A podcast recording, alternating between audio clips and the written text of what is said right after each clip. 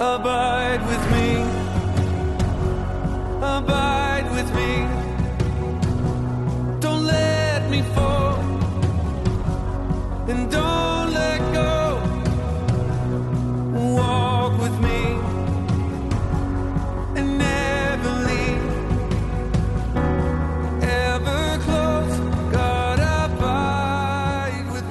the Influencers Network podcast. I am Brian Craig, your host. I'm the executive director for Influencers Global Ministries out of Bentonville, Arkansas.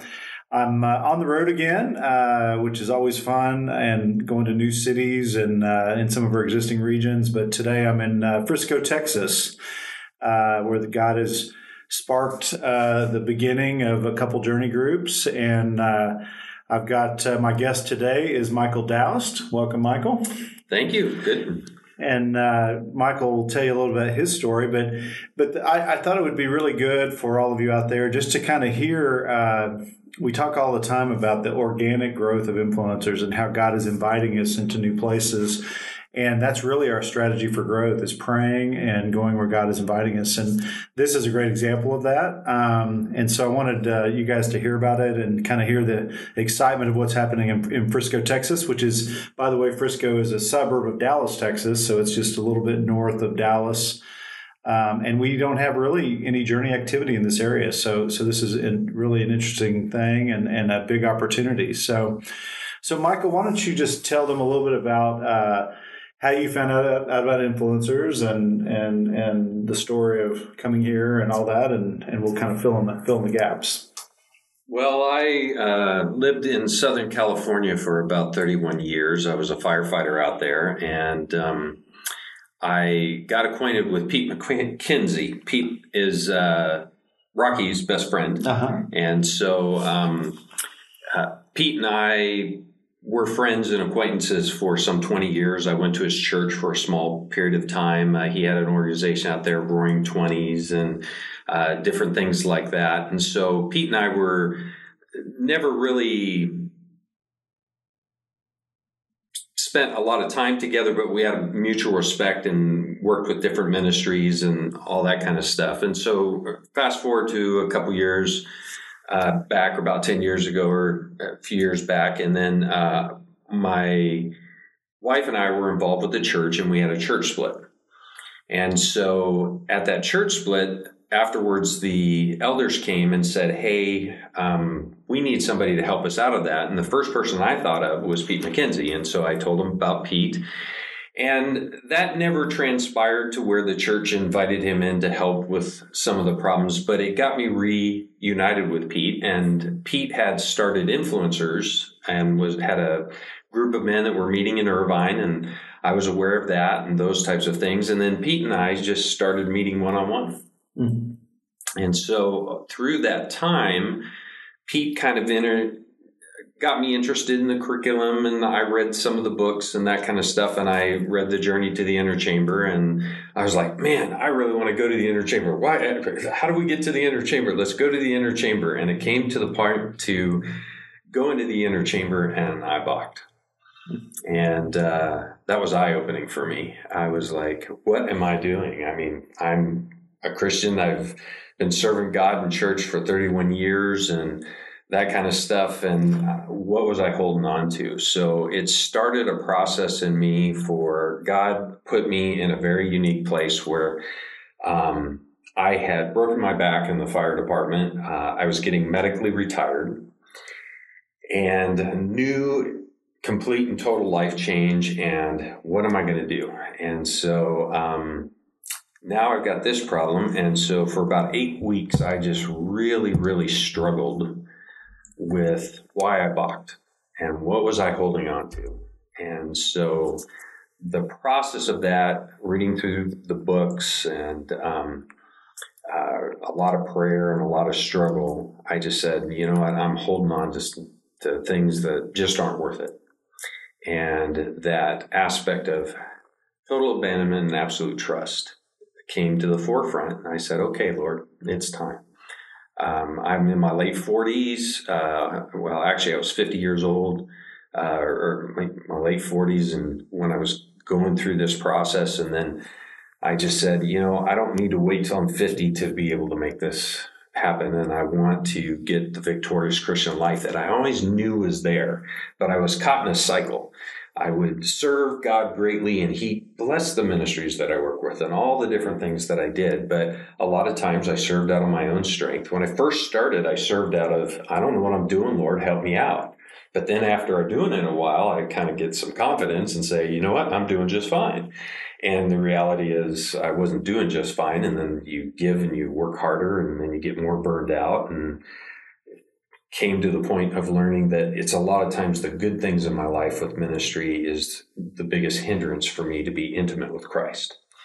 So I made the commitment, and that was the first time in my life where habitual sin fell away and um, things that were uh, a hindrance and a longing that didn't include the pursuit of Jesus Christ and that intimate relationship with Him melted away.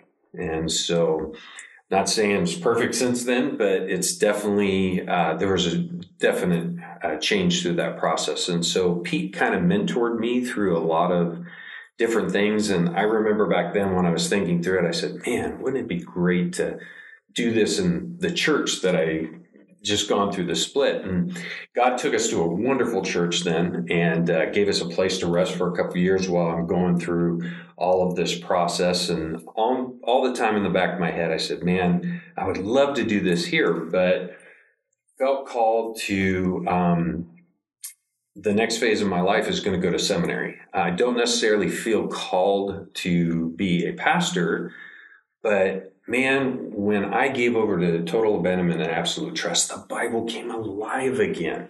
It wasn't about I could have a good, solid Bible study and uh, teach a great lesson in Sunday school. It was about I'm hungry to learn more about what God wants to teach me.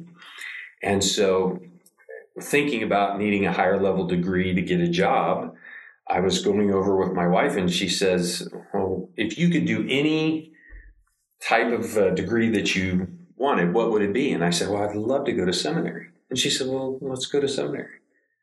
And I said, Wow, that's a big change from everything we were talking about. I was a firefighter, disaster management, federal job. I could tack that onto my Marine Corps time and retire and have two retirements. And just the draw to learn more about and grow intimate and see more about uh, God. So that became the process. And through that, we moved our family down to Frisco, Texas. Um, Frisco has some great schools that allow us to plug our kids in. And I go down uh, to Dallas Theological Seminary where I'm going to school there. And um, uh, I'm a sponge. It's fabulous. Mm. And so, um, So let me stop you right there for a second because uh, this is kind of to me an interesting part of the story. So meanwhile, uh, I had led a guy uh, through the journey in in Northwest Arkansas who worked for Walmart, and he had moved there from Dallas. He was from Dallas. And he had this real desire to get the journey started back in his church, back in Frisco.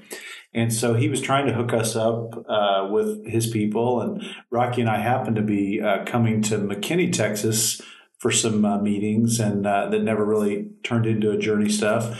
And uh, one of them was to try to meet with his discipleship pastor at his old church. And so uh, Rocky ended up meeting with the man, and and nothing really ever came of it. And uh, and so we just kind of put it off on the shelf, like, well, okay, must not be God's timing.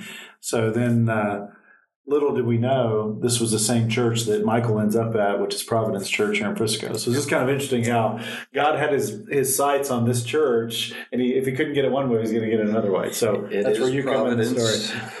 It it is is Providence. Providence. Yeah, no, no pun intended, right? yeah.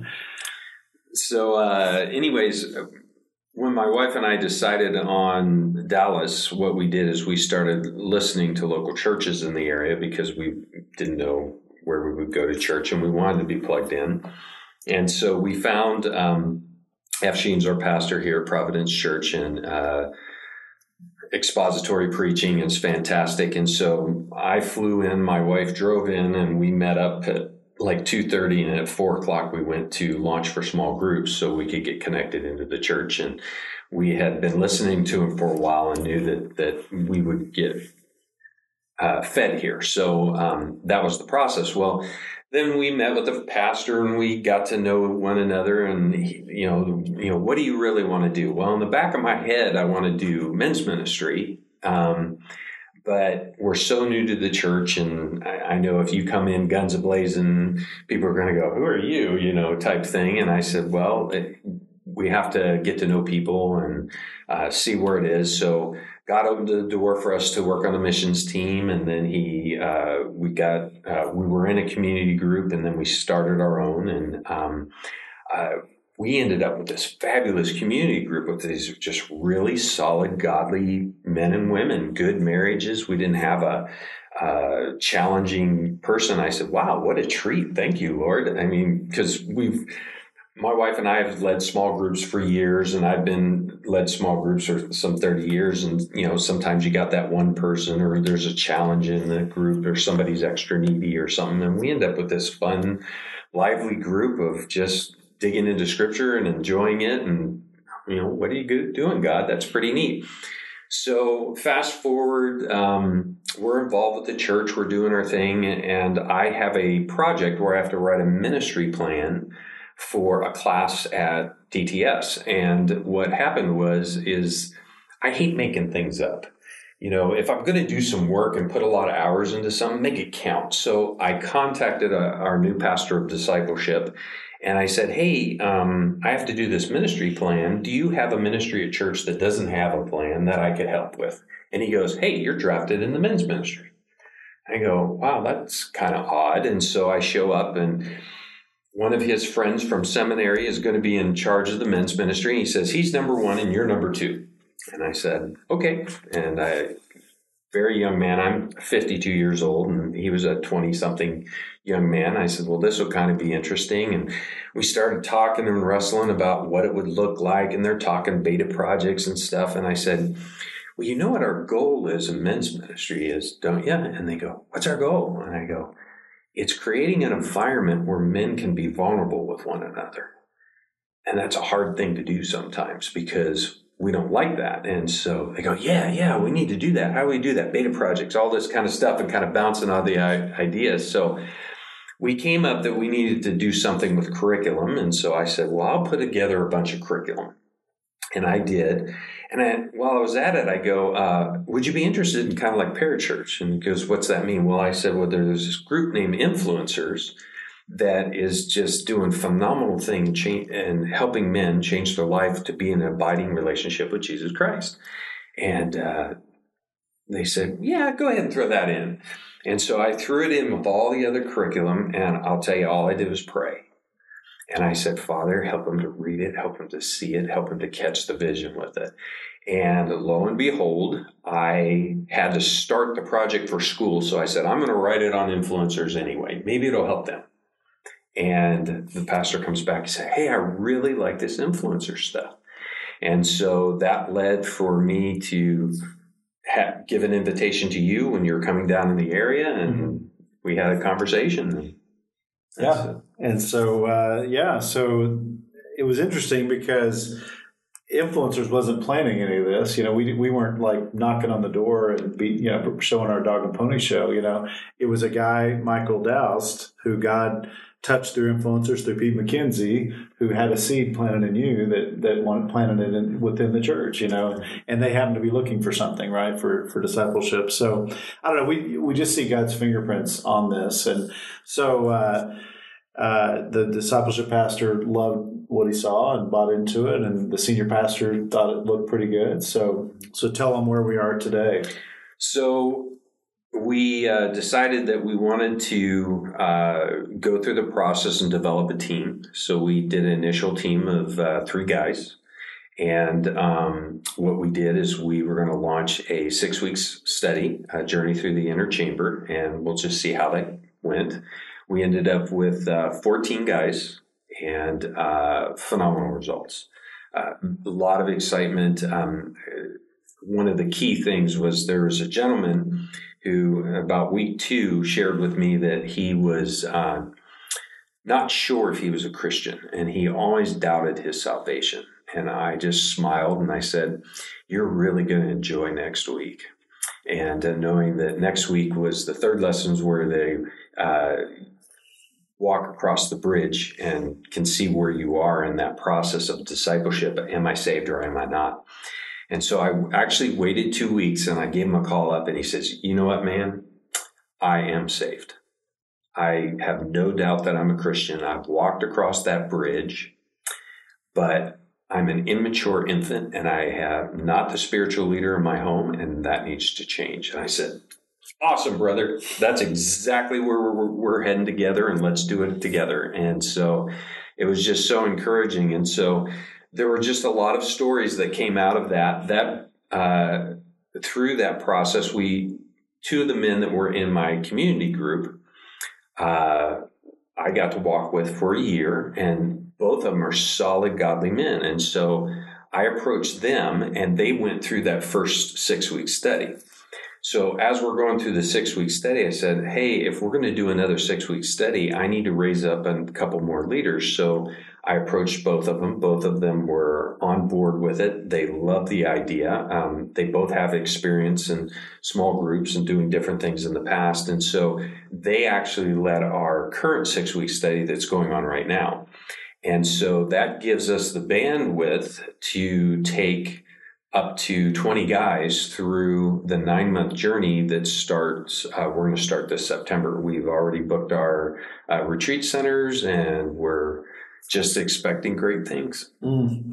And for, for, you guys don't know Michael, but he's an ex-marine, and he's just really uh, very uh, organized in his thinking and, and just methodical, and and it's really been cool to watch him just kind of embrace this and plan it out, and and they just have a great strategy. So so yeah, so they went from uh, nothing to now two groups are going to be be starting probably this this fall, and uh, Kyle Neely, one of our board members, and I got to spend some time with uh, the leaders doing some guide training uh, last night and, and this morning, and it's it's really been encouraging. So mm-hmm. so yeah, so we're we're excited to see see what's going to happen. So what uh, do you, do you do you see? I guess do the pastors see uh, a need for this? Or they? I mean, I guess there was a need for men's ministry but are they seeing a need to take people deeper that there needs to be something extra than, than just the preaching on sunday mornings or just the community groups? Are they seeing a need for that or?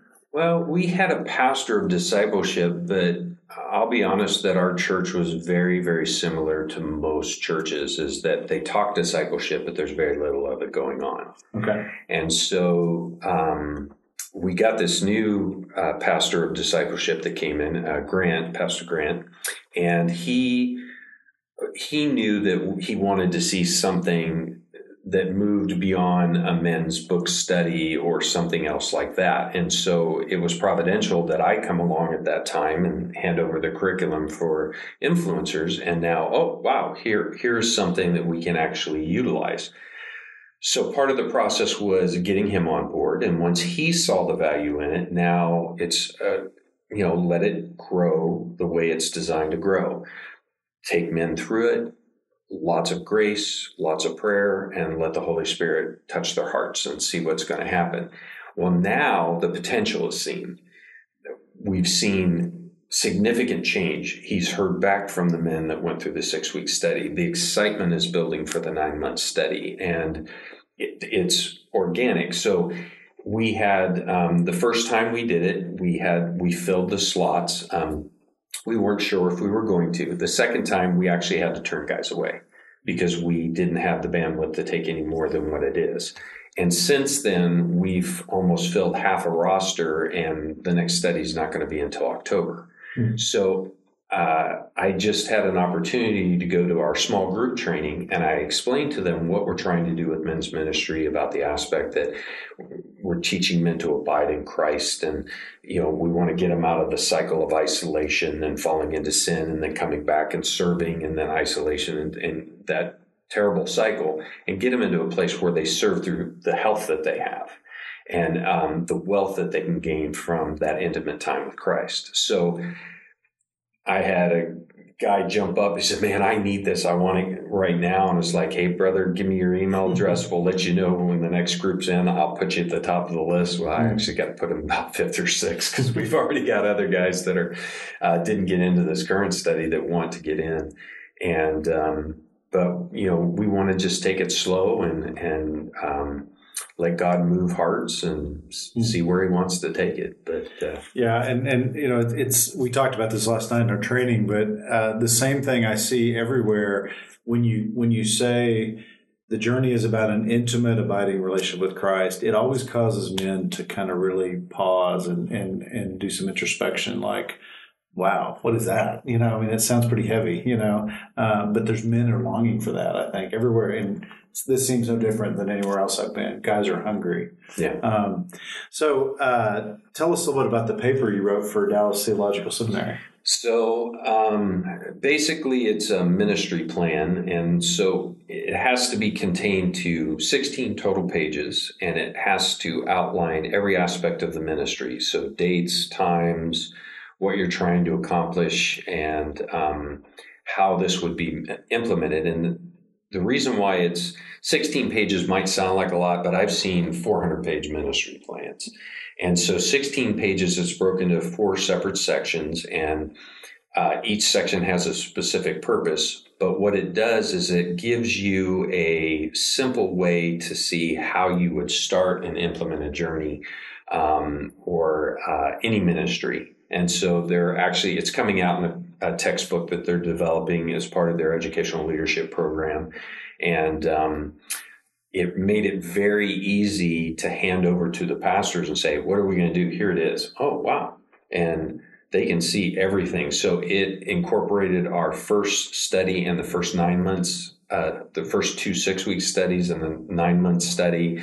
And it gives you possibilities to do revisions and different things like that. But it makes a simple, easy document that any church can utilize in order to um, implement a ministry. But, but does it does your paper point people to influencers and to the journey? Yes. So Oh, it it's specifically written for influencers and the journey. wow, wow. So that's that's pretty cool. It'll be interesting to see if God ends up guiding people to us through that. You know, through Yeah. DTS. You know, you never you never know. So that that will make Rocky Rocky proud. Uh, so uh, um, so Michael, what is what's your vision for this uh, in the next five to ten years? Do you have a vision yet for this? I don't want to limit God. So um, my initial thought is I'd like to see 30 to 50 guys through the nine month study. Um, that will be a powerful force.